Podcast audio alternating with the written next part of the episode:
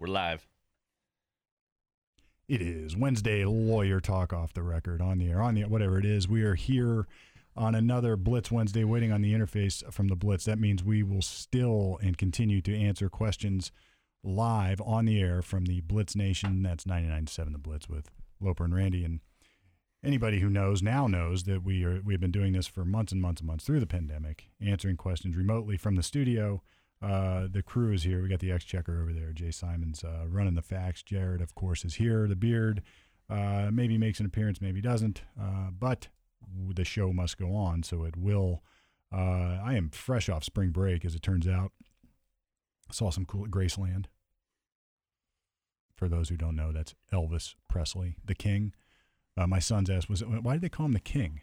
And the only answer I could think of, because he was the King. He was the king right. because he was the first. Right. He was the first one. You went to his crib. Remember MTV had cribs. Yeah. He was the first one to have oh, a he was the first one. He was Yeah. he was the first one to have his own private jet. yeah. He was the first one to have his own. You know, I mean, more than jet. Then he had other planes, and then he was he was the first one. And I, I've got a movie which I'm going to need to be fact checked because I think it's wrong. I think it's called 600 Cadillacs, and uh, it was about uh, the Cadillacs he gave away, and more than that. Like he used to, he used to just give away like Harley Davidsons and Cadillacs. He used to love to give Cadillacs away. And uh, one time, he saw this uh, woman in a nurse's outfit with a young girl sitting at the bus stop, and uh, right next to a Cadillac dealership. And he was in there buying a car, and he saw her. He walks up to her. She's waiting on the bus, and he asked her, he "says You like that car over there?" Shows shows her this one. She's like, "Yeah, I like that car." He's like, "What's yours?" She was like, "No, that's not my car. I'm waiting on the bus." He's like, "No, that's your car. I just bought it for you." Yeah, I mean, and there's so many stories like that about him. Here you go. Elvis couldn't stop giving away Cadillacs. He owned over 200 Cadillacs. Over 200 Cadillacs, and he gave them away. He, and there's so many, there's so many stories like that of his generosity. And then you know, but at the I end, heard I heard he used to give away a lot of his rings too. One time there was a fan. This is all in this movie. There was this fan, and uh, he, I don't know some boy with disabilities and he's in a wheelchair, and they saw him because he would tape his because he'd be dancing and he had those big rings. They could come flying off. So whenever his handlers would see him removing tape, they're like, "Oh no, he's going to give away a ring," and he gave it to this kid, and they were like, "This is about forty thousand dollars." wow. the one ring. He's like gave it to the kid. So he was a very generous guy. He gave he gave a lot of stuff out. And from what you were telling me is that the family business is picked up and roaring now. They're really uh they've really added on to Graceland. Yeah, and it, you know, if you if you there's two ways to look at that. You know, are they just capitalizing on on and and on his name and and you know doing doing it sort of um in a too in too much of a commercial way, I guess I'm saying, or are they keeping his name alive and sharing it with generations to come? And I, I think maybe both. I think maybe both are true. I was down there in 91 ish, 90, 91, and um, I was blown away when I went back because Oh, wasn't that your Odyssey? yeah, it was one of my odysseys. I did. Actually, it was before that, or maybe it was '92. Anyway, I, I, I went down there, and back in those days, it was just a house. You'd go see his house, and you would, um, you know, walk through it and get your little tour, and take a, it would take a little bit of time. It was guided at that time, um, and this time, as I looked up tickets online, had all these options. I, I didn't understand what any of it was. Like you, you could just buy the ma- the regular ticket didn't include the house, and I was like, well, what the hell else is there than the house? And I, when I got there, there's huge structures they built now, like warehouses full of Elvis stuff, his cars, his motorcycles, his. There was one that had. Um, all his memorabilia, like gold records in it. There was one that had all his suits in it. There was another one dedicated just to people who were inspired by Elvis. There was another one that had it looked like it was closed because of COVID, but they had like a concert hall built there. I think they probably did shows at some point or planned on it. Um, it was just this huge, huge operation, and uh, they had it. They had it humming, man. Dollars coming in. Uh, I guess it's still he makes the most. I don't know what the na- uh, the annual revenue was, but he's still killing it. The state is killing it. So it's not what I expected. And then when we got to the the tour of the house, everybody says this about the house. It's like they call it the Graceland Mansion, but it's more like your grandma's house. You know, it's not it's not a huge mansion. Uh, But whenever it was built, and at that point in time, and the area that it was in, that was a mansion. yeah, and it was like a, I think it started as like a hundred acre farm, and he bought like twenty acres of it, and the house, and and had they had all the receipts in in one of those halls of all the decorator furniture purchased and the uh, the pool table, the pictures on the wall, the carpet, all the stuff they purchased. I mean, it was crass. I mean, it was what you would expect from from the the 70s. Uh, but really, sort of, he loved electronics. It was state of the art in that way. He had his his stereo equipment and hi-fi stuff, and I guess nobody gets to go upstairs into the bedroom and the upstairs area. And they said that he would. Very few people got to go up there, and, and when he was going, when people showed up, you could always hear him coming down the stairs, like all his stuff clanking, his jewelry, this or that, and he was ready to roll. He never came downstairs unless he was ready to roll. People would be there, and that's how he'd present himself. But really sort of a great experience. And I think it was great, you know, because my kids got to see it 14 and 16, about to be 17. And they had really didn't have much. They knew that Elvis existed, but not much about him. And, and so I tried to look at it from that perspective, like just walking into that world and what is this all about. Um, it really, really incredible the influence that guy had over our American culture and maybe the world culture, uh, just across the board. And uh, I think the kids were sort of blown away by it also bored. Well, I mean, for a while he cranked out movies, hand over fist too. Yeah, yeah. And remember the when he was done with that, the the special, he, the big black, he's wearing, he's up on that small stage with the black leather, and his comeback, and he did his Vegas stint. I mean, really, I think that was like 69, 69, 68, 69. so- Yeah, 68, somewhere around there. yeah. I can't remember exactly, but uh, anyway, it looks like the blitz is uh, coming on here, so we'll go uh, we'll go make the shift. Take some calls.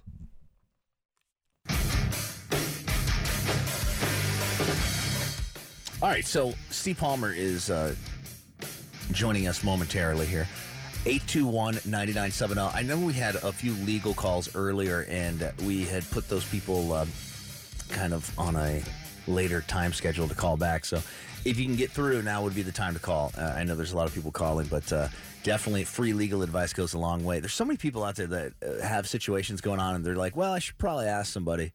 I'm like, yeah, you probably should. I mean, it could be the difference between you winning a lot of money or owing a lot of money. Don't take whatever legal situation you may or may not be in too lightly because it can may just come back to bite you in the ass. Even stuff like a ticket, you know, it, it's it can definitely uh, screw you over. So ninety nine seven hundred on the text. You guys can text in with your questions. Steve Palmer, what's up, man? Hey, how's it going? It's going well. Great to have you back on the show. Uh, we do have uh, a text here via the uh, the listeners. What, what are they saying, Randy? Yeah. Okay. Um, this happened. Uh, he said I lost electric service to my home 15 times. I spoke to the electric company about it, and they just explain the obvious facts that there are trees growing along the power line to my home, and the limbs sometimes fall onto the wires, disconnecting them. They offer to trim the trees, but it has a short term effect before the limbs grow back, fall off in the wind, and I lose power again. Hmm. Earlier this year, a power outage on the coldest night of the year caused us to have no heat. My personal generator also failed. So when the power was restored, it cost over $4,000 damage due to frozen pipes Ooh. that burst and then flooded. I spoke and wrote to the electric company to see if they would pay for the cost of repair, but they claim they claim they're not responsible for acts of nature. it's been going on for 15 years now, and I'm fed up with it. The company refuses to reroute the power lines from the trees, and their answer is to remedy the problem is to trim the trees back, but they never do an adequate job. So we've lost power over 50 times. Oh man, what a kick in the balls that is. One time we lost power on Thanksgiving Day, which was cold and windy. We had our fill of the problem, and I filed a lawsuit. Does any like what do I do? So, did I hear that correctly? That they actually filed a lawsuit? Yeah, I guess they filed a lawsuit, but that's all they said.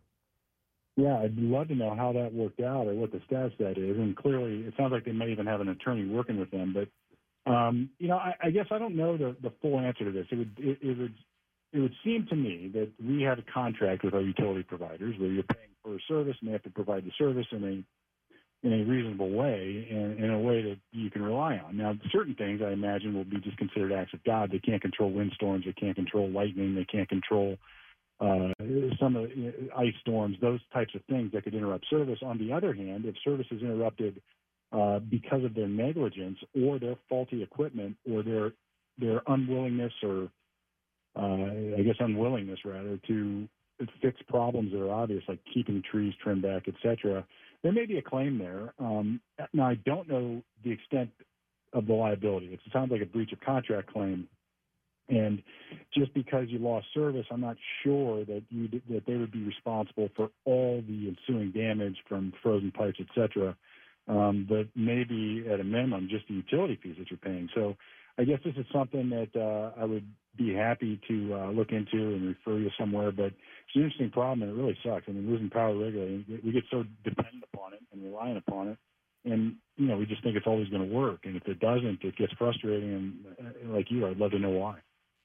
Mm. So, do you think that the like their service provider needs to do something more?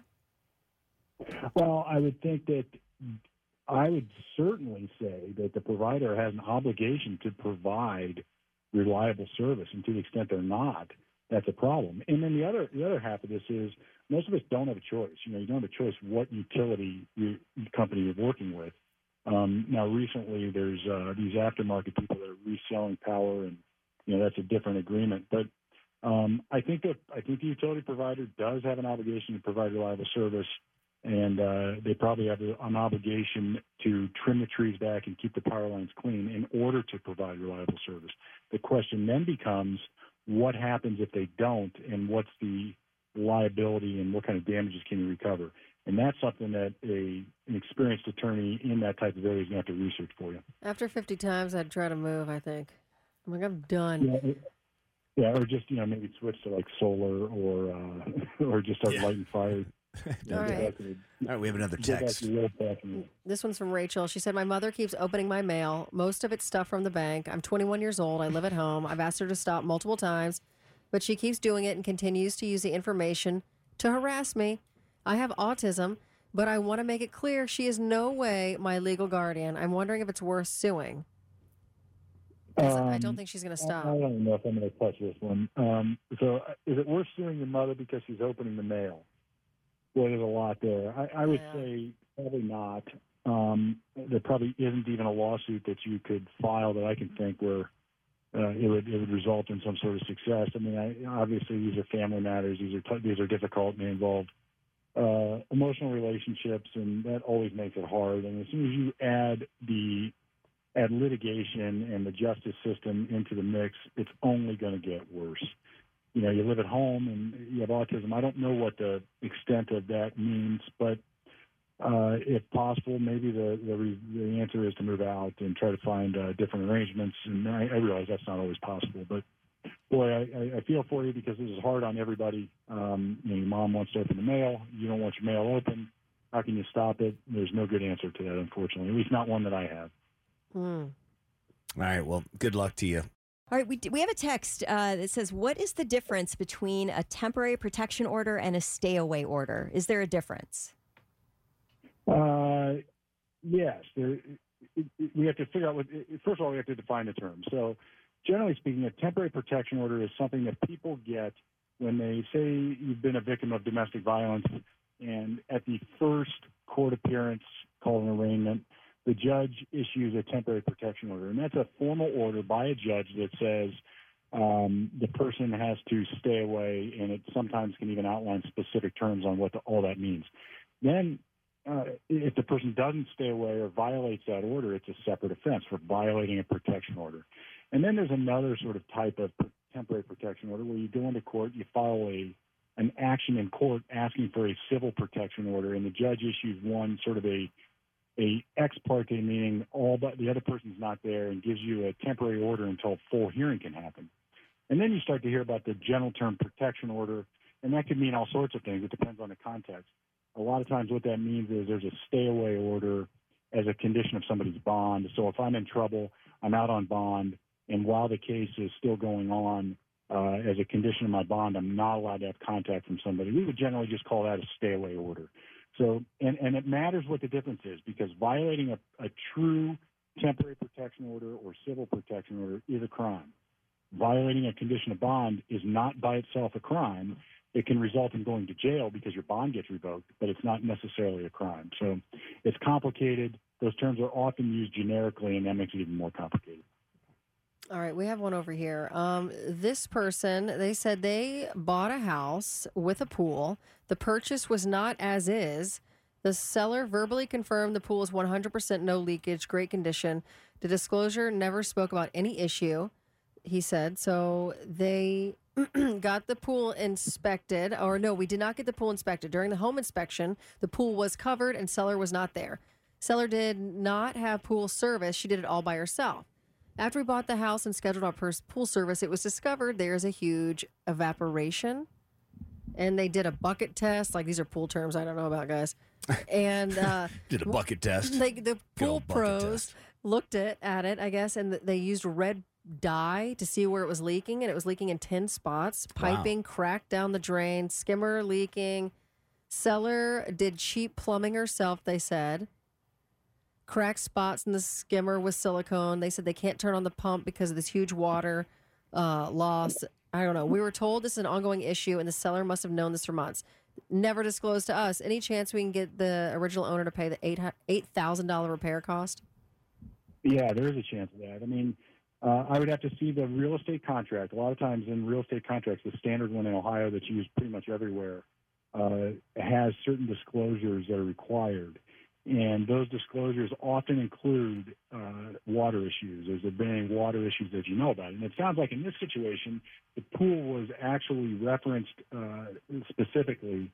And if it's in writing that the seller said that there were no leaks that they knew about in the pool, and it is not true. In fact, there were leaks, and they had to have known about it.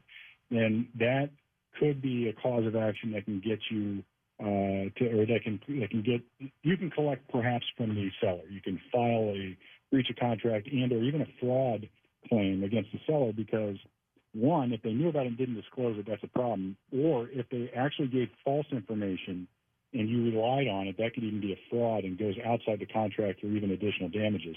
This is something that uh, I'm sure there's experts out there, legally speaking, that deal with this on a more regular basis, real estate attorneys.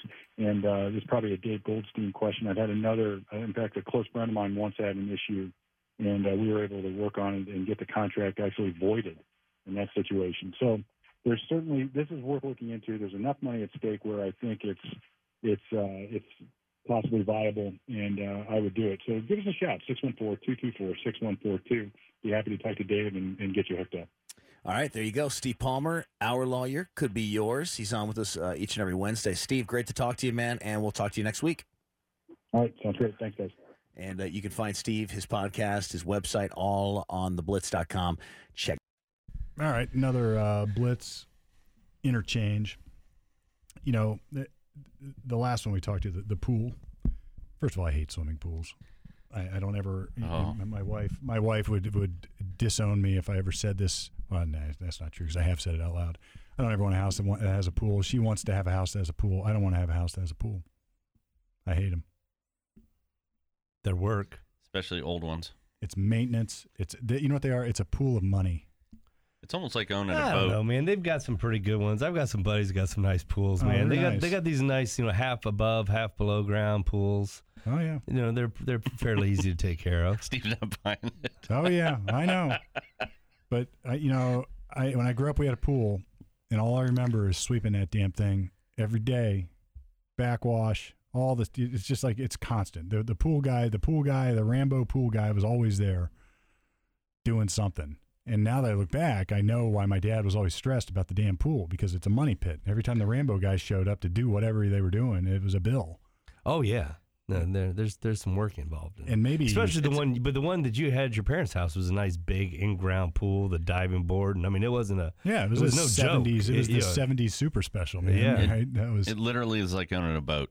Money just keeps going in. yeah, money goes in, and it's you know, it, it's it's a pool. But anyway, they got uh, they got a leak in the pool, which doesn't surprise me because pools are big We- pools of water with pipes, and I imagine they leak. But when they And- bought the house, it was covered. They, you know, th- y- y- you should have known there was something wrong with the pool. The not house that we bought, It's not like we live in Florida.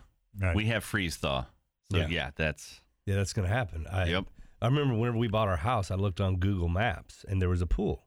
So the photo was old, and then you know, I mean, so I remember I was like, I asked the asked the woman, I said, well, we went back to look at the house again because they usually don't. Realtors don't like you talking to the owners. They don't like that. right. And uh, but she happened to be there on a second visit, and I said, "Hi, can I ask you, what, what, something wrong with the pool? Why'd you get rid of the pool?" And she was like, "Oh, we go out of town, and the neighbors would just come over me swimming in the pool." And Mm-hmm. at first, I was kind of like, "Man, really?" Until I found out that the neighbors were her mom, and, well, the mother-in-law and brother, and if you go down a house, there's a sister, and then there's the other brother. It's like so these weren't really neighbors. Right. Like, This yeah. was family, and if you had a pool, they were like this. We just got they had to take care of it. The whole family's using the pool, and they're like, you know what? no. Everybody's pool's pass is is jumping closed. off, jumping off the roof. Yep. No, we had. I remember going away on a family vacation. Uh, we, I mean, my dad was a teacher, so we had summers, and I remember getting in the. We built this van, this conversion van thing. We drove all the way across, across the country, and so we were gone a while. I don't know how long now, but I know that the neighbors behind us at one point, or one of the neighbors asked my parents if they could use the pool while we were gone. And I remember thinking, well, yeah, that sounds like a reasonable request. You know, why would we care? They wanted to teach their kids how to swim or something. And my dad's like, no, absolutely, categorically not. Now, my dad, you know, he's an attorney, so he he understood what that meant. That means if somebody drowns in the pool, it's going to somehow come back on him, Well, uh, yeah, and, Yeah, uh, or at least it could. yeah, for sure. And- That's a huge liability. And it just is. Uh, I can just see how that could be a disaster. It's it's all fun and games until somebody slips and cracks their head open. Oh yeah, oh yeah, and there's rules. It- It's like trampolines, man. I always tell people, it's like, don't. uh Somebody told me they got a trampoline one time. In fact, I might have been. It was. I think it was Glenn. I think uh, my accountant. And I was like, he's, he, I went over his house. He got a trampoline. I was like, get rid of the damn trampoline, man. He goes, what are you talking about? I just got that thing. I said, get rid of it. I remember when he got that. I said, "Have you ever watched The Simpsons?" I don't know the episode you're talking about, but I can Oh, only imagine. It's beautiful. All the kids come over, and after like 15 minutes, they all got broken arms, broken legs, are all laying around the Right. yard. Bound up in the springs. exactly. now, now here's a real world scenario that everybody should know about, and I think I've actually discussed this on the air at the Blitz before too. I once had a case, and it was a it was a it was a ag vehicular assault. Somebody had uh, was accused of drinking a little bit too much at a Christmas party, maybe one too many martinis, Never. turning out of the country club, and uh, got in an accident. And it was uh, somebody was hurt badly, like brain damage, and it was a I think it was a surgeon who was hurt, and it was a it was a horrible case and uh, we were trying to get it resolved. And, and obviously, my client felt horrible about the accident, whether eh, whether it was alcohol or not. You know, you never feel good about that kind of thing. And we go to check on the insurance coverage, negatory, no umbrella coverage, canceled. He had a trampoline and didn't tell his insurance company. And uh, they had canceled his insurance or found out or something something along the lines of a trampoline screwed up the case in a big way. And uh, it, the, so whenever somebody says they got a trampoline or a pool or whatever, I say, call your insurance company right now. They're like, what are you talking about? Like, tell them you got a freaking trampoline. Yeah. Well, why would I do that? Then they're going to charge me more. Like, Yeah. Yeah, for Duh. a reason. right. Right. I've got this big liability in my backyard where people can get hurt, break their neck, and die. Yep. I just don't want to pay. You know, I just want to avoid paying a couple hundred extra bucks a month. My neighbor has two trampolines. Oh, even They have better. two. And I Do they remember jump my- from one to the and, other. and Oh we get some we get some heavy wind out there in Johnstown. I remember one storm was rolling through and it picked this trampoline up. Oh yeah. And I mean, and it Really? flew. It went, went out in the cornfield. And I remember I was like, going to get out a "Dorothy, drone. Dorothy." I mean, as it as it flew along, I was just like, "Whoa!" Yeah, we got the Simpsons up. The Exchequer's got the Simpsons up on the screen here. It's absolutely beautiful. Well, and that's what happens, right? That's and, exactly what happens. and you know, there's so many. So I've heard of people breaking leg. Every, it's like everybody's got a story, and, right. You know, the, I think somebody even on in my buddy's trampoline came down right one leg on either side of the springs. There, bad scenario. Oh, bad Yeah. And then worse, people get used ones. You know, I've had people like I go and they got this clunker in their back, and I was like, at least get a new one, man. Yeah, but those are expensive. Like, you know, it, it just is. Uh, it doesn't make any sense. But don't get a trampoline. Don't get a pool. Maybe get a pool if you want a pool. My, I got friends that got pools, and they are nice. And now if you were like with the first caller and you had the trampoline, you could probably jump up and trim the branches. you probably, oh yeah. so That- now we got the that are There you go, that are getting that It's are getting. Gettysburg on Simpsons right there. Getty children Gettysburg. After they got a trampoline. Yeah. So what's the what's the It's moral beautiful. of the story? Yeah, no trampolines unless Right. you're going to trim your trees. So it is an interesting question, though. It's like I've had. Uh, I remember my dad one time. The cable kept going out at his house. Now we, you know, out. Uh, uh, it, it, uh, there's still people that remember the days when not everybody could get cable.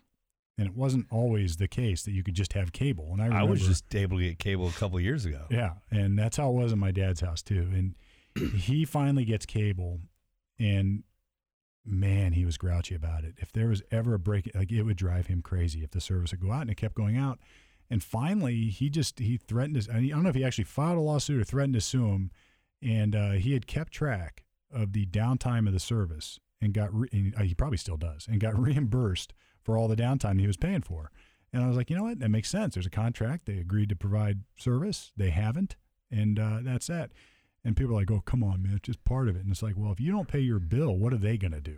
Cut it off. Right. They're going to cut you off. That's right. Same with electric. Now they're they're the first people to uh, cut you off if you don't pay the bill. Phone company, electric company. So here we go. It says electric utilities are responsible for trimming trees. This is, so we got this up on the screen here. Yeah. Utility companies are responsible for trimming the trees. They're required to do so by the National Electrical Safety Code, the NESC, which has been adopted in most states. I'm not sure about Ohio. Uh, and it's important to note that property owners may also have some responsibility for trimming trees. Well, that tells you nothing, but uh, it says Not maybe, Ohio. yeah, it's I know from personal experience with AEP. So they actually uh, subcontract out their uh, tree trimming services. They have some crews that do specific lines, but like the guys that came through and, and just torched my trees, they do it per AEP specs Well, Oh, so and they shred them up. and they shred them. yeah, They, they're, they're, they're, they're not arborists. Oh my God, no. yeah, yeah. Well, I mean, what's interesting about it is this: is that we just see the National Electric Safety Code, which is like who the hell knows what that is, and it's like uh, there's a National Electric Code too, but then individual states can adopt whatever version of that they want, and that could become state law. It couldn't become state law. So whatever happened to good old this is this is my beef against this kind of stuff. Like good old fashioned contract law ought to take care of this. I have a contract with my power company. They're supposed to provide power. As part of that contract, it should be spelled out who takes care of the trees. I believe it does. The liability should be stated in there, and you don't need any sort of national code to discern that for you. So the first place to start with any of these things, like cable, power, water, whatever it is, is the contract. There's a document somewhere you signed. Didn't a number of years Yeah. ago here in Ohio, AEP got fined because they hadn't been trimming trees. We had an ice storm that came through and took down. That we had we had massive power outage, and I remember it. We had it out there in Johnstown, but and they got I thought they I don't know if it was fined or if somebody sued them. I know that they paid a penalty for not trimming tr- enough trees to where branches were freezing and falling, and breaking lines. Yeah, And so- that's why they just completely just decimated. Yes. They, they just destroyed my pine Yeah, trees. right, right after right after that came through and they got hit, they were like this. All right, go cut the trees. All Yep. right, take All oh, them. You want your trees cut? Got it taken care of. Right. And you know, I remember I had that property up here, Perrysville, and we had a co-op. It wasn't uh, AEP. It was like I forget what the name of the co-op was, Yeah, energy co-ops who I've got. and it was. um I didn't like the, any of the concept of the co-op, but anyway, it was like they would come in and they had to trim the. They kept the power lines. Uh, there was an easement they had, and they kept the power lines uh, through my property. And man, they left shit behind every time. I mean, it was a mess every time they come through, and I had to come back and clean it all up, and it, it drove me nuts. And then the other thing people think, I, I was sitting out there one night about midnight or eleven o'clock at night or something like that, and I hear this loud roar. Like, what is going on? And down right in the heart of my property are about four or five dudes on side by sides, quads, and four wheels or whatever, and uh, and they're driving right down the cut, right down the power line cut. The, and they said, I said, I stopped him, waved my hand, stopped him, like, what you boys up to? Oh, we're just driving here. It was like, yeah, you're on my land here, man. Well, no, this is the easement. You know, this is the power line easement. It was like this quiet. I looked at him like, what are you talking about? It's like, yeah, it's an easement on my land. They get to use it. You don't. So there's this notion somehow that people have that, well, if it's on the power line cut, then I can just go there. I can go on their easement. So it's uh that's not true either. So what's the moral of the story? Uh I don't know. That's the moral of the story. I would I would have to look into more of the circumstances for that person. And it was only a text and it's always hard because they said they actually had a lawsuit filed.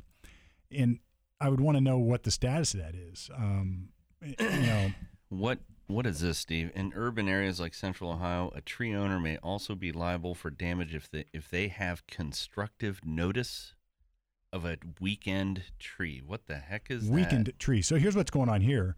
Oh, let's weekend- say, yeah, let's say we have a. I know weekend is like That- spelled like weekend. Yeah, that's weird. Um, and in the it W E? uh, uh, Yeah, that's yeah, not just a spelled typo. correctly. Isn't there an Okay. Aren't we missing an A? Yeah, weakened. Yeah. W E A K Yeah. E N. Yeah, that's weakened not. tree. But Alright. uh, anyway, it should, here's what they're saying: is if you have a tree that you know is about to fall and it's near a power line and you don't do anything about it, uh, you have constructive notice. So constructive notice is an interesting concept in law. It's like this is like everybody says you know or should know about a problem.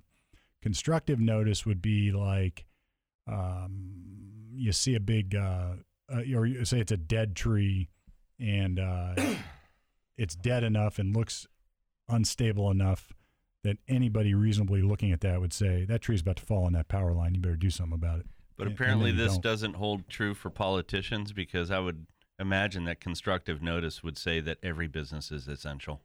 And if they shut it down, there's going to be grave consequences.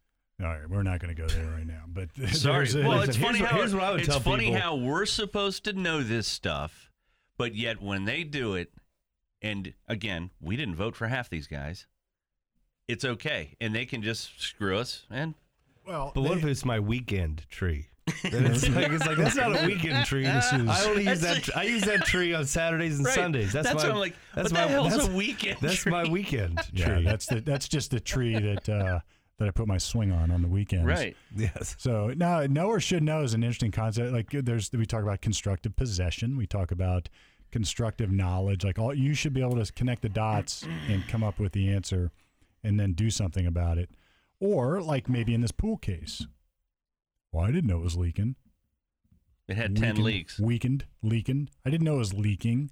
Well, you knew that you had to put ten gallons of water in it every day.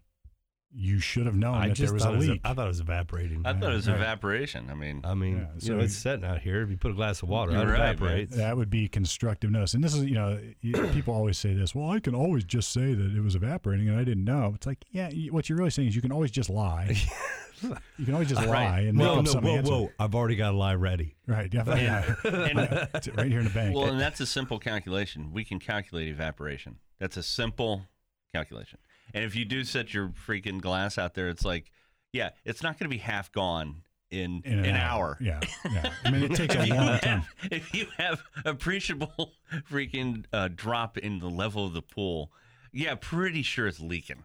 Yeah. Yeah. It's like you, you buy a car and you say, how are the tires? They're, oh, they're fine. And then you look at it and there's like 10 plugs in them. Well, they're fine for about a minute and then they're going to start leaking again. So you should know. Like you have to put air in the tire every time you get in the car. There's probably a leak. Now you could say, you can always just say, "Well, I didn't know there was a leak. I just thought that's how tires were." But the law's not going to let you get away with that. Now, as far as what the government does, uh, you know, are they held to the same standard? Eh, eh. This is why I, I, I always shudder when the government gets involved in private affairs like this, because they are not. I mean, they're not spending their own dollars; they're spending your own dollars, and there's a whole different incentive structure there. So that's um, that's the problem. And I, you know, I dare you to go try to sue the government. You go up to the court of claims or court Right. of no claims, and uh, where the same rules don't apply. And so it's a it's a grift. That's what I was getting at. It's a grift for sure. But uh, at the end of the day, I think the pool person has a little bit of um, has a claim. I think the tree person, eh, I don't know. I'd have to know more. You'd have to Yeah, know more on that one. That you one's- would, and there should be a contract between the electrical service company and whoever trims it. So, and I guarantee you, if it's AEP, they'll go after their contractor.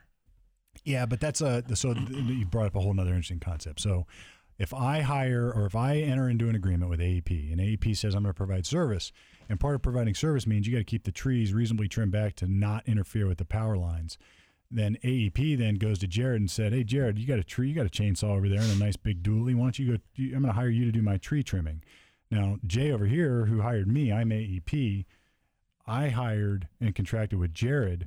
Here's the issue: Does Jared have the right to sue, or does Jay have the right to sue Jared? Can can somebody do that? Now, Jared or Jay is a third party beneficiary of my AEP contract with Jared, so I get to sue Jared if the tree trimming gets screwed up because we have an agreement, and Jay gets to sue me because I have an agreement Right. with him. But can Jay sue Jared? And the answer is maybe.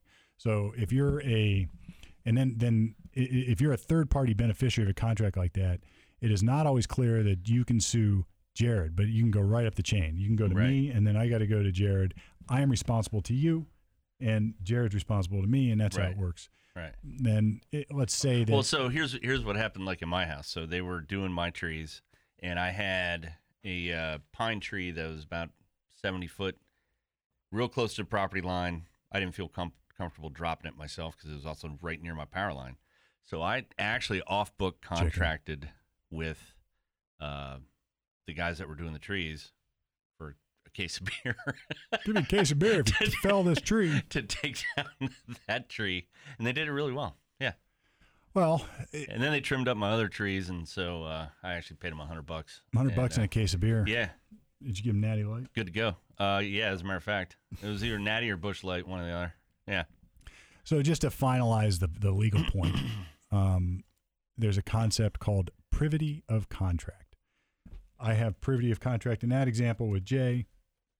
I have privity of contract as AEP with Jared, but Jay has no privity of contract with Jared. They are separated, so it's not uh, it's not clear that Jared or Jay can sue Jared. Now, what I Right. sometimes can do is the the guy in the middle can assign the rights to sue Jared over to somebody else. And then you have what's called an assumpsit agreement, which we don't even need to go into. But if I say, all right, I'm going to sign my legal rights over to you, here's a document that says so, uh, and let's say I can do that without breaching my contract with Jared, which doesn't prevent that. Now you now you can sue him on my behalf, as if you're in my shoes. So anyway, that's the gotcha. that's like uh, bar exam law, man. I remember that. God knows how, but I do. Well, man, yeah, Privity of contract. yeah, there right there. Common law principle which provides a contract cannot confer rights or impose obligations on uh, upon any person who is not, not a party, party to the contract, contract. right. There you go. Yeah, that's it. So it. Jared and I don't necessarily have we don't have a contract, so You know, privity. Yeah. there's no line No. between us. Now, when I subcontracted him to do, you know, without any paper, just on a handshake for a case of beer and a hundred bucks, um, in my mind, I took on the liability. Like if he crashed, smashed my neighbor's fence, I'd pay my neighbor or I'd fix it for him. Yeah. That type of stuff. now, here's the problem when you do stuff like that on the side. Those guys who you hired probably don't carry their own independent insurance. They don't carry their own uh, Well, they would, bonds. they would have to with AEP. Well, I got to- you, but they're not not when they're doing side work for you. No, correct. Yeah, Yeah, yeah, yeah, yeah. yeah, yeah. And I and I understood that when, you know, I watched them for a week take down the trees. So I'm like, okay, I'm pretty sure they can do this one okay. So and when, that's a risk I was willing to take, um, because yeah, th- no way, dude. There's no. So it was top heavy. Um, it didn't have any bottom branches. It looked like a Dr. Seuss tree, and you know, it would just sway like this. And I'm like, dude, I've I've felled a bunch of trees in my time. Did a bunch in the army, and I'm like, no, that's too close to a whole bunch of stuff. I'm not going to do that. So they actually got up there and chopped it. You know, chopped the top off, lanyarded it so it didn't fall anywhere. They had all the equipment and all that stuff. Yeah, it's um no, it's it's a tricky thing t- taking trees down. I know there's a lot. Of, look, I've taken my fair share of trees down, and it always uh, scares me a little bit. You know, chain, Um, uh, chainsaws are. One of my pastimes is watching YouTube tree fells. You need a better pastime, man. You need a better pastime. Yeah. Um, so Epic tree fells. Oh, I guess what I would say to these people is this: Like that. The yeah. You you probably you, the the lawsuit on the power company. Talk to your lawyer. Uh, if, if you're having power company issues, start with a contract, and that's probably true with any utility. So, anyway, you know what else? Uh, on my on my trip, I, I took a. We were down in Biloxi, Mississippi, which is a really cool place, by the way. Yeah. it's uh, there's an Air Force base down there, white beaches, lots of casinos. I didn't play one hand of cards. I didn't what? I didn't- Really? I didn't gamble. You know why? I went to Mississippi thinking no masks because they, they had lifted their mask man, but Right. the hotel required it, and I could not think of anything less uh, painful than sitting through like a long stint at a blackjack table wearing a mask. Yeah. Oh yeah. Yeah. It's like it just would have been miserable. And then then if you do have a fear, like look, I'm not a I'm not a COVID fanatic, but if you do have a fear of germs, I would think that the touching the chips Oh, it's like that's like yeah i don't i never like that that always makes me feel that's something you don't like to think about but Biloxi's a cool place. We went over though, and about an hour and a half from New Orleans, we drove over and saw the World War II museum. You guys ever been there? No. Have not. Mm-mm. It's it's it's uh, housed in the old Higgins Boat Factory. Higgins Boat was. Oh, the, is it uh, really? yeah. Those are the flat bottom boat guys that. Yeah. they were they're the ones that uh, they're the ones that uh, built the boats for the beach landings. But Yeah. anybody's never if you've never done that, you should go do it. you should go do it, and I think it's very relevant politically these days because the the thing that struck me about that uh, museum is those boys, and I say boys, were were they were citizens. They were just people in the country who were called up. Most of them, many of them, I I don't know what the majority is, but they were happy just to go sign up on their own. Were shipped overseas and lost their lives to fight, and they did it in a way that I mean, it really it is nothing short of remarkable what they did and how they did it. And uh, it, it was what what struck me is this thought, and we've sort of talked a little bit about this, is that they, you know, Hitler and the rest of Europe, they thought, well, these Americans are going to come over here. They're weak. They're just, you know, these, these, they have freedom. Freedom makes you weak. freedom makes you, you know, we're not scared of them. They're not even going to be able to fight. They, you know, they're not going to be tough. They're not going to be anything. And uh, we were what they call now citizen soldiers, where you know you're just you're working your job as a teacher or whatever. You're not a pro. You've never been in the military, and you know next thing you know you're wearing a uniform and getting shipped on a boat over to Africa You're North Africa. That's Torch. right. and uh, you're going to fight the war. And it turns out that uh, we had a short learning curve of how to fight, and once we learned it, our military was was phenomenal. We were well equipped. Uh, we were uh, creative. We didn't, uh, and this is what I think is the most fascinating to me is that we weren't stuck with the rigid chain of command. Now, Jay, you were in the military, but we Yep. were, and one of the fascinating things we weren't stuck with the rigid chain of command as the Germans were. That was the biggest thing that won the war for the Allies. Yeah. Even even the English were stuck in dogma. No, our guys are keep moving forward and keep keep going towards the goal, Yep. no matter what. and and we were we were more like all right so there's a problem boys our tanks aren't getting through these hedgerows so why don't we grab some of these steel structures that the germans put on the beach to uh, to try to hold us back at the landing weld them to the front of our tanks and then we can plow through the hedgerows and what's amazing about that is that it makes perfect sense to us we don't even we sort of take it for granted oh yeah why wouldn't you do that and it turns out the Germans wouldn't have done it. They would have needed permission from like 30 people up the chain of command to do that. Well, the Germans completely botched D-Day. Oh, yeah, they, totally. They, they they would not move their tanks into position because uh, who was it? The field marshal. Rommel was in Berlin. He was in Berlin on birthday or something, yep. and he wouldn't. He they wouldn't go against uh, his command or whatever. Yep. So it was completely rigid chain of command. Yeah, no, it's uh, it, it, it is uh, it's a remarkable story how all that happened. Yeah. And, and the American ingenuity that resulted in our victory in World War II by dudes who were just off the farms, Yeah. just out of their jobs. and volunteered and actually and you know you're 16 and they and they lied said they're 18 Yeah. And then, you know, it, it actually brought me to tears. I told my boys afterwards, we went to lunch somewhere in New Orleans and, or as dinner actually. But uh, I was like, you know, they were just dudes. They were just citizens. Yeah. And then after the war, they just went back to their jobs. right That was it. there was it. no help They there just was went- no freaking It's like, all right, now I'm a teacher today. I'm going to go fight in the Ardennes. Yeah. And then tomorrow, I'm going to go back to being a teacher. Yeah.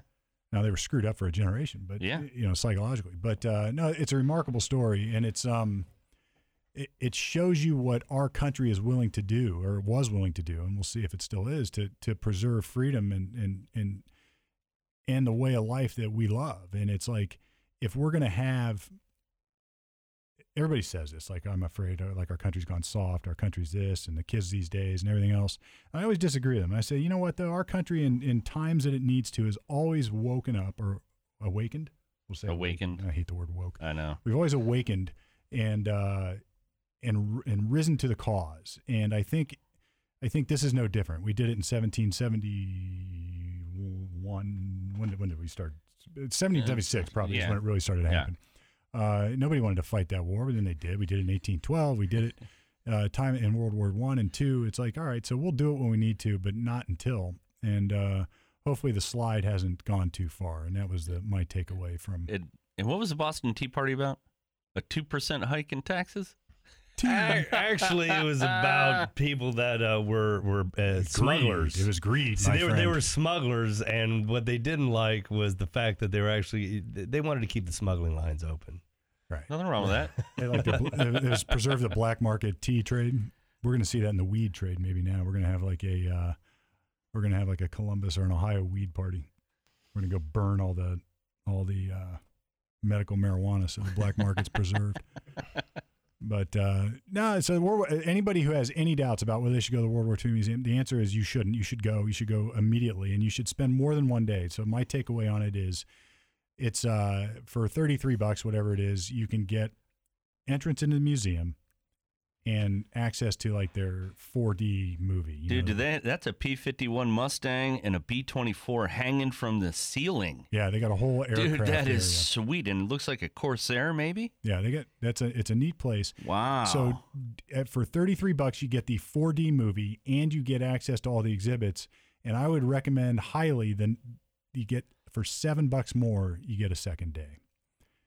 And I would do it this way. So anybody listening, you heard it here first, right on Lawyer Talk in Ohio. Uh, if you go the first day, do the 4D thing, you sign up for a time to do that and pick one or the other. Either pick the continental side exhibits or the Pacific. And on day two, add. Uh, here's probably what I would do. I would do the 4D movie day one. I would do the Pacific side day two or uh, day one, and then on day two, I would do the continent side. And I would also include there's like a pre-war thing, like we didn't want to go fight and what got us into the war. Plus, there's a separate D-Day exhibit. I would do all those on day two because it's too exhausting to do in one day. It's like one of those where you get through it and you're just like, Dude, I- that- I that was buzzing cool. through exhibits. I wasn't reading, and I wanted to. I wanted to see more, and I was just too tired, and I had the kids with me. So Oh, it's worth every penny you pay. In fact, I went to Graceland, and it was like a hundred bucks. I went there to World War II. It was like thirty three. All right, so I'm just looking online here and just scrolling through the events and their little pictures. Holy cow, that's awesome. It is. It is like the Smithsonian for World War II. That is It- sweet. phenomenal. And if you can go there and not get choked up about what our country did in that war, then shame on you. So that's my uh, that's my take. That's your spring break. take. Dude, That's my spring break take. right there You by bet. you to the battlefield, man. Yep. Higgins. Yeah, Higgins Boat Factory, pretty cool stuff for now, sure. Now they weren't comfortable to ride in. That's why everybody was puking on the way over because it was rough, Well, it was rough. horrible. But they didn't get hung up on the shoals, and that was the problem. No, they didn't. They just got shot as soon as the doors dropped. Well, yeah, I mean, there's that. But um, yeah, pretty cool stuff. So that's um, Well, not to mention the guys that jumped out and scaled those cliffs. uh, My to- God, they didn't Hawk. have North Face gear on. I can tell you that. Yeah, Pointe du Hoc. They, It was they had a it was can canvas fatigues and freaking crappy leather boots And in their know- bare hands. You know the fatigues. I didn't know this until I was there, and I've read a lot about World War II. They had their their their pants were treated with like some anti-chemical gas thing, so they're like these stiff. Stiff as they're like Horrible. canvas. They're like, But they were can't. But they were more than that. They were, they were treated with something to make them even worse. and you know why? That's a holdover from World War One. Yeah, it was all they were worried about gas. Right. Even though it was outlawed, they were still worried about it because there was a bunch of rumors going around. And actually, uh, Hitler had bunkers and huge freaking production facilities of gas. Oh, I don't Huge. doubt it. I don't doubt we did either. And Um, so what I've heard and read is that he had it, he could have deployed it, and he didn't because he thought even he thought it was too freaking awful. Well, he had experienced it probably. Yeah. Yeah, yeah. I don't know. But uh, sort of interesting and uh, well worth the trip. Uh, Yeah, that's pretty sweet. Absolutely. So, in other news, the other thing I wanted to, I wanted to talk about uh, again here is the Chauvin trial is underway. Have we seen that? I did yesterday. I saw that they uh, picked the jury. What they got to drop one of the alternates off uh, to today or tomorrow. They're going to get it down to because I think right now they got like they had 15, which I was like that's a weird number. And then uh, so now it's going down to is it 14? Yeah. So you, we would normally pick twelve in Ohio. You'd pick twelve, and then you'd pick a an indeterminate, maybe depending upon what you got going on, number of alternates. So if something happens in the midst of it, you got somebody who can step in, and the alternates will generally get to sit through the whole trial, um, but then they get dismissed upon deliberation. Yep. They don't get to participate in deliberation, which would suck. You'd go that whole you'd be you- you'd run that whole route and be like this. Then you get the cliffhanger. Right. They're like this. Yeah. Well, you can stick around if you want and see what happens. So then, then you're like, well, sh- do I go to work or do I just stick around and wait? How long is it going to be? And it's like, yeah, welcome to my world. Mm-hmm. Yeah, I don't know how long it's going to be, but no, they uh, that's underway. I, I remember we, we've talked about this before. I remember the first question I asked when I um, when that hit the news was I texted it to the beard. I remember. He goes, "You see this?" And I said, "I know it's awful. I wonder what the cause of death is." And he, it's like he didn't like that question. A lot of people didn't like that question at that time. I said, "I wonder what the cause of death is." And then I had one more question. I wonder if it was because of racism. And I got those kind of crickets. And what I what I was asking as an attorney, look, doing defense work for 25 years is if you're going to charge somebody with murder, you got to prove that they caused the death. And that video to me didn't make it obvious that that whatever Chauvin did was the sole cause of death, even if it were a any cause of death.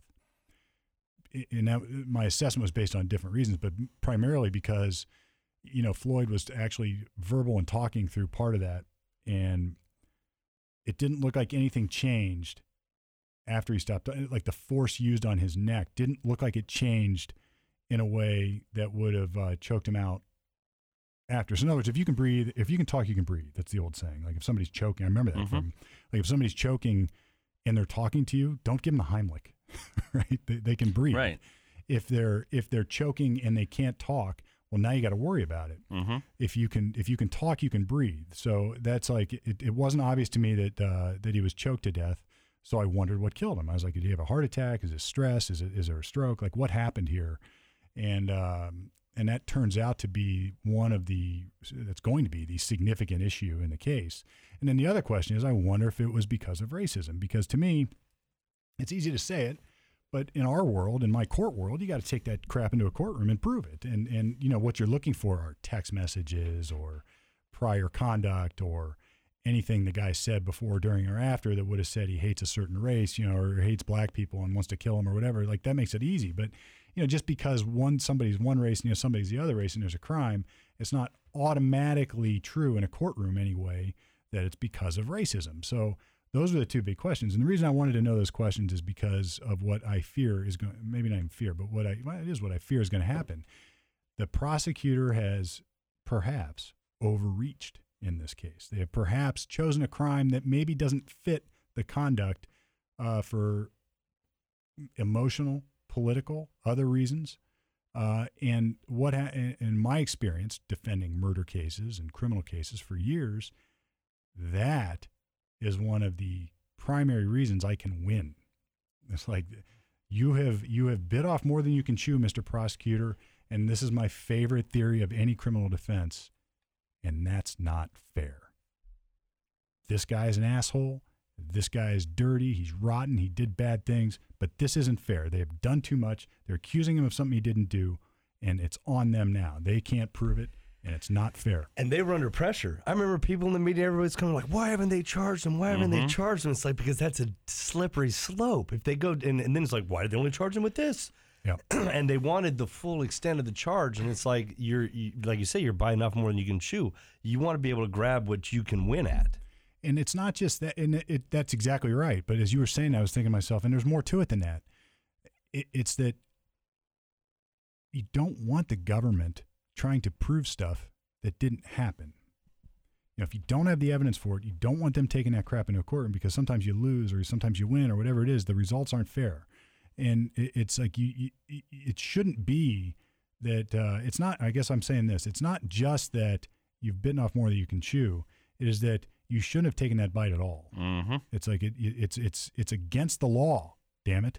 You can't you can't charge somebody and indict them and prosecute them for crap uh, that is politically desirable but not supported by the facts of the law. And and ultimately, what this does is that it perverts justice in a way that that is bad for everybody. Because let's play this out. If I'm trying this case on behalf of Chauvin, my argument's going to be, folks, we all know what happened in this case. We all saw the news. It's impossible to ignore the the the aftershocks of this incident. It's impossible to ignore what we saw on TV, what we saw on our own streets, right outside the courthouse door here, the windows that were broken, the political outrage that we heard, the backlash, the cries for justice, the cries for mob justice. This is the hue and cry of the mob, ladies and gentlemen. This is what happens when you let the mob decide the law. This is what happens when the mob tells the government what it should do, irrespective of what the facts are, what the law are, irrespective of them, Mr. Prosecutor over here, making his own decision about what to charge, in, irrespective of what they know they can prove. See, when we come into a courtroom, we don't talk about mob justice. When we come into a courtroom, we talk about facts. We talk about law. And we talk about those things because that's what makes our system better than the ones that we hate. That's what makes our system work. That what that's what helps us. That's what helps you, ladies and gentlemen, when your neighbor accuses you of a crime that you didn't commit and convinces a prosecutor to prosecute you. That's what protects us. And if we let that go, even in this case, if we let that go in the worst of cases, if we let that go for any reason at all, then it's gone forever. It doesn't come back. It's not there when you need it. It's not there when your neighbor needs it. It's not there when your son needs it, when your daughter needs it, when your family needs it, or any other citizen of our country needs it. And if we're willing to let it go just to get a conviction because the mob wants it, just to get a conviction, just to say that he did this because it sounds good politically, then we are giving up more than just this case. We are giving up our system. Now, I gave you that speech because that's what has happened here. That's what the evidence showed you. You didn't hear one shred of evidence that Chauvin did this because George Floyd was a certain race. You didn't hear one shred of evidence that Chauvin did this because he hated black people. You didn't hear one shred of evidence that that he had the purpose to kill that day that they have chosen to charge him with. That's right. You didn't hear it. Nobody said those things. You did not one witness. You saw a video that's awful. That's offensive. Nobody wants to see it twice, frankly. I mean, it's one of those things where when you see it, you, you almost you have to cringe and close your eyes and look away because if you've seen it once, you don't want to see it again. And all that's true. But it's not our fault that they have chosen to prosecute a crime that Mr. Chauvin didn't commit. It's not our fault that that they have taken on a political burden and brought it into this courtroom and tried to turn the justice system upside down to subvert their own burden of proof to say we're going to prove we're going to say he did this because that's what sounds good publicly. And if you're and if you're willing to do that if your government is willing to do that if they're willing to bring that into this courtroom then what are they willing to do for the rest of these charges in this indictment? What are they willing to do for even the lowest charges? Where does it end and where does it stop if it doesn't stop now? If it doesn't stop here See, we don't get to check at the door like the media does this notion of beyond a reasonable doubt, this notion of being presumed innocent despite what the angry mob says. We don't get to check that at our courtroom door. And rest assured, you want that the next time you're coming into the justice system. It's justice for everybody, ladies and gentlemen, and that includes Mr. Chauvin over here. And if you doubt the main charge, and if you doubt the one below that and the one below that, then you got to doubt it all. That would be that's how I would argue this case.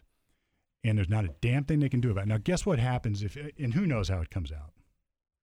But what happens when it's when it's not guilty? Wow. Well, right. And that's what everybody's scared of. Two things happen. Two things happen if it's not guilty. One, it it's it's there's going to be rioting, there's going to be another round of chaos, and it's going to be awful. And maybe maybe several things. And then and then two, to the extent that Chauvin committed a crime, whether it's assault or whether it's uh, unlawful force or some uh, something bigger or something less than murder, he could walk from that, and that's a perversion of justice. It's like uh, it, it, It's like it, the the unintended consequences of this uh, of a show trial are, are, are pretty extreme, and that's that's what pisses me off about it. Whenever whenever prosecutors choose to indict and charge and take on these kind of things because it sounds politically great, um, and they, they're really saying this is what I want it to be, so I'm going to charge it. and I'm going to make it so, and it's not so. And they don't have the facts, they don't have the law, and they don't have the evidence. So now eh, you've got a possibility of an acquittal with rioting, um, with a situation where a guy could walk away even from the crimes he did commit if he did. Uh, and then the next time you come into a courtroom, the system is that much more screwed up when you need it. So that's my You can sing the battle hymn. Well, there's there's more to come. I'm, I'm sure there's updates on this case that'll be here to come. I mean, they're already boarding. Businesses are already closing down and boarding up. You know, what I mean, they're getting Yeah. ready for it, and I think that that's absolutely horrible that that people would do that to other people's property and businesses and livelihoods. I just, I I, it, I I find it very offensive. Yeah, so and that's that, that's what it is. Like in in an effort to to get justice, you lose justice. You know, it's like it just doesn't uh, it doesn't add up. So, and what I mean by causation of death, I should probably go back and explain this. Is is there are, as I understand it, there are expert reports that would peg the cause of death to a drug overdose. Um, and I don't know what I don't know what the evidence contrary to that is and then you get into this weird realm of multiple causation. Uh, so would he have died? It's, it's I guess the best way to say it is in law or in logic. There's something called but for causation. In other words, but for the fact that th- that somebody did this, this would or would not have happened. It, it that sort of ascribes a single cause, but it's not so it's not so uh, clear in law. Causation is a more complicated uh, issue, and you have to just because there's multiple causes doesn't mean that you couldn't be responsible for murder. On the other hand, if one of those other causes uh, is what actually caused the death, and what you did, what you did, did not cause the death, well, then you're not responsible for murder. You may have committed other crimes. It might even be an attempted murder. It might be something else. But this is uh, this is going to be the I, problem. that's what I thought. The attempted murder charge was the one that I, I felt that they should have gone with. That one right there was the one that could have stuck. I think. I you know I just would I take just that on a jury. I I know you take it on, but but I'm just saying on a jury end, I think that there would be more with everything that's going on now that they would be able to get him on. I mean, we'll see what happens. We'll see. You never We, know. I mean, we we don't know. You you do not know what's going to happen. You do not know. But you're right. So attempted murder, you could see a jury saying, well, look, you probably didn't intend to kill the guy. What's called an attempt because it sounds good and it sounds like you're doing something. Yep. Um, I can also see it argued in a way like I just argued, like, man, if they had just charged him with excessive force or something, we'd have convicted him on that. Correct. You know, and and sometimes the right thing is just that. You know, sometimes the right thing is the right thing, and and it's if it's not a murder, then they wanted to make it what it wasn't. And maybe I'm wrong. Maybe there is evidence that he has that he did this with some sort of hate crime, racial animus. Uh, maybe there's evidence that that he wouldn't have done it except for the color of somebody's skin. I don't think so, though. And I'm not saying the guy's a racist. I'm not saying he's not. I don't know. I haven't seen the evidence of it. Um, to me, it just looked like a cop who was on somewhat of a little uh, power trip um, when he was being told to, like he's being told to do this or that or back off or whatever. It's like you're not going to be telling me to do nothing. I'm going to keep doing what I'm doing. Now, it, it's bad. I mean, that's a bad, bad, bad, bad, bad thing. But it may not be an intentional murder. And, in fact, probably isn't. Now, he may get convicted of it, but it, it just, from the evidence that I have heard and seen and looked at, and I haven't done a deep dive, but I've done this long enough to know what what's probably out there. So uh, you're going to hear coroner reports that say it was a drug overdose, that it was a fentanyl overdose, and this is uh, a cause of death that happens a lot with people who are in that situation. And I think one coroner even said that if he had, if they just walked into his house and he was dead, they would have called it a fentanyl death. Um, so then the question is, did the asphyxiation, did the knee on the neck do anything to either accelerate it, to uh, cause it, or is it a contributing cause? Gets real blurry in that mess. Gets really blurry, and uh, you know, then uh, and even if it did, you have to factor in the other part of crime, which is intent. So you have to have two things. You have to have uh, you have to have the intent, and you have to have the act. And even if you do have a causation act, was it intentional? And what level of intent is required? So recklessness, for sure, maybe like reckless is different than purpose. Um, negligent, for sure. Now those aren't the big crimes that everybody wanted, and that's I don't think they took those on. So we shall see. Anyway, uh, enough of my George Floyd predictions. Um, couple of we should probably you know we'll uh, we'll catch the next thing. I, I do want to talk about the massage parlor shootings too. I think that's worthy of some. I told them 9:30. Okay, so we're ready now. All right. Well, here's what we're going to do. We're going to wrap it up. It has been another riveting episode of Lawyer Talk. You know, we were gone for a week because I was on spring break, obviously. Uh, watch the Chauvin trial, man. It's coming. It's going to be interesting. Uh, tune in. I'm going to cover this some more, maybe even with some special episodes.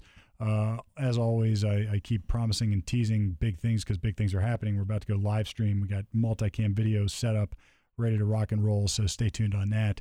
Uh, if you want your own podcast, check us out, channel511.com. Happy to help you. I talked to some folks last night. They got a great idea for a podcast. I think they're going to be uh, coming in and recording regularly.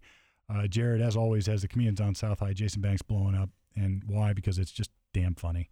Uh, so you should tune into that one. He records here on Thursday nights. It drops. It's comedians on South High. Check him out on TikTok too. Jason Banks on at TikTok, whatever it is. Jason Banks com- comedy. Jason Banks comedy TikTok. That's Jason Banks comedy TikTok. So anyway, this has been uh, another riveting hour or so of lawyer talk off the record on the air, at least until now.